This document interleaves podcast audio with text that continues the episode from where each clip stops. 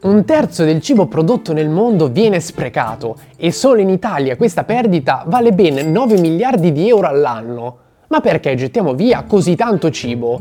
Oggi vi voglio parlare di spreco alimentare perché è un problema che abbiamo tutti sotto gli occhi, ma spesso non abbiamo realmente idea di quanto sia grave. Pensate che a livello mondiale il cibo sprecato potrebbe sfamare circa 1,2 miliardi di persone e ha un valore da più di 700 miliardi di dollari. Insomma, il problema è serissimo e visto che il Natale è appena passato e il Capodanno è alle porte, credo proprio sia il momento giusto per parlarne.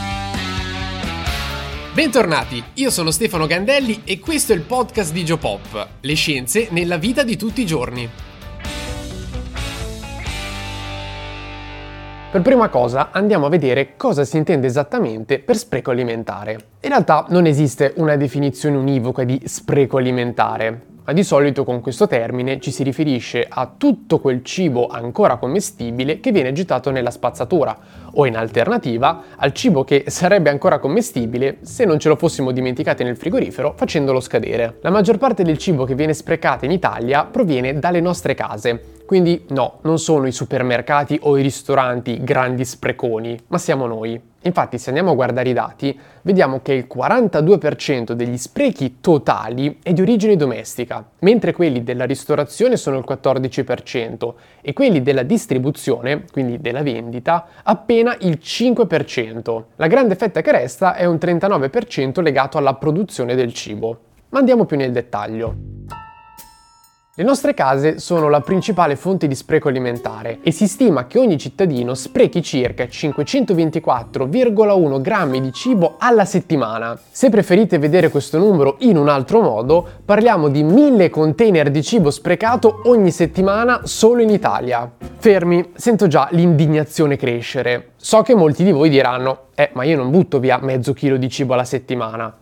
Certo, e infatti si parla proprio di una stima, perché è basata su un campione rappresentativo di popolazione ed essendo una media ovviamente ci sarà chi giustamente non butta via quasi nulla e chi magari invece supera il chilo di spreco, purtroppo. Quindi è una stima, non è un dato preciso al 100%, però appunto è un'approssimazione per capire un po' l'ordine di grandezza del problema. Per la maggior parte il cibo sprecato è frutta, poi c'è l'insalata, il pane fresco, le verdure e il motivo per cui li sprechiamo, spesso, è che ci dimentichiamo la roba in frigo, che poi va male, oppure calcoliamo male quanto cibo comprare, o gettiamo gli avanzi per non doverli mangiare il giorno dopo. Insomma, ci sono tante motivazioni, però più o meno ruotano tutte attorno a questi concetti. Anche a livello geografico in realtà ci sono delle leggere differenze visto che nelle regioni del sud si spreca in media un 8% in più rispetto alla media nazionale. Questo però, attenzione, è legato in parte anche alle abitudini, visto che si mangia più spesso a casa piuttosto che fuori e di conseguenza ci sono più sprechi. A questo poi si aggiunge anche il fatto che fa più caldo tendenzialmente e quindi anche il deperimento del cibo ne è influenzato.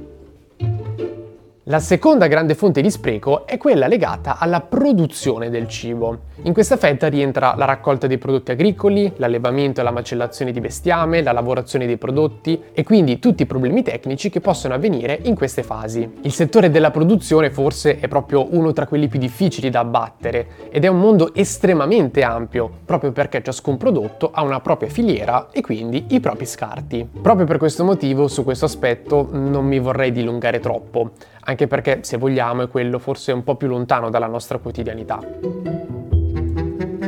Tornando a una fonte di spreco più vicina alla nostra quotidianità, citerei quella dei ristoranti. In questo caso la maggior parte del cibo viene gettato, nemmeno a dirlo, per colpa nostra.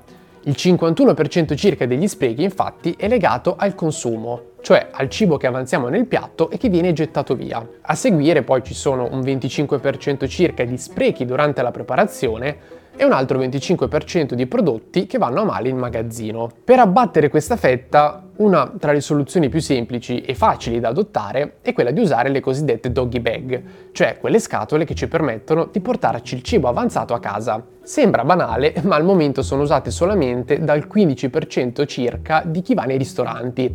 Tutto il resto viene gettato nella spazzatura. Chiudiamo le fonti di spreco parlando dei supermercati che come abbiamo visto sono paradossalmente una tra le fonti meno impattanti in assoluto. In media si parla circa di 43.000 tonnellate di cibo sprecato all'anno da ogni supermercato, per un totale annuo di circa 200.000 tonnellate di cibo. Anche qui, se vogliamo fare un paragone con i container, sono circa 6.600 container all'anno. Quindi di certo non sono pochi, eh, attenzione, ma sono una fetta molto più piccola rispetto ai 52.000 container dello spreco domestico.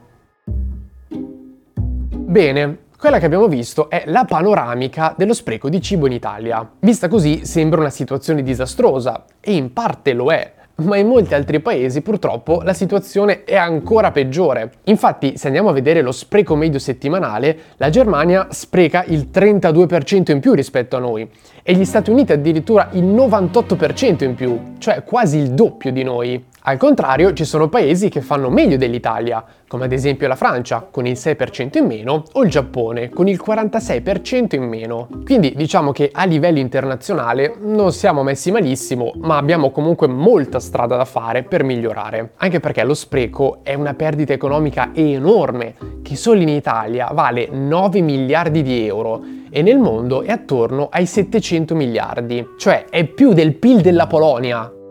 Poi, oltre a un danno economico, se ne aggiunge pure uno ambientale, ad esempio, visto che di tutte le emissioni di gas climalteranti, tra l'8 e il 10% circa è legato proprio alla filiera del cibo sprecato. In altre parole, se lo spreco alimentare fosse uno Stato, sarebbe il terzo paese dalle emissioni più alte, dopo Stati Uniti e Cina. Il problema quindi è globale tant'è che è entrato nell'agenda ONU 2030 e l'obiettivo è dimezzarlo entro i prossimi sette anni. Si tratta di una sfida ovviamente molto ambiziosa, però non impossibile. Iniziando a prestare più attenzione alle nostre abitudini, infatti, possiamo davvero fare la differenza, sia per gli altri che per il nostro portafoglio. Quindi, in vista del Capodanno, impegniamoci tutti quanti per cercare di ridurre al minimo gli sprechi e di fare delle spese più responsabili.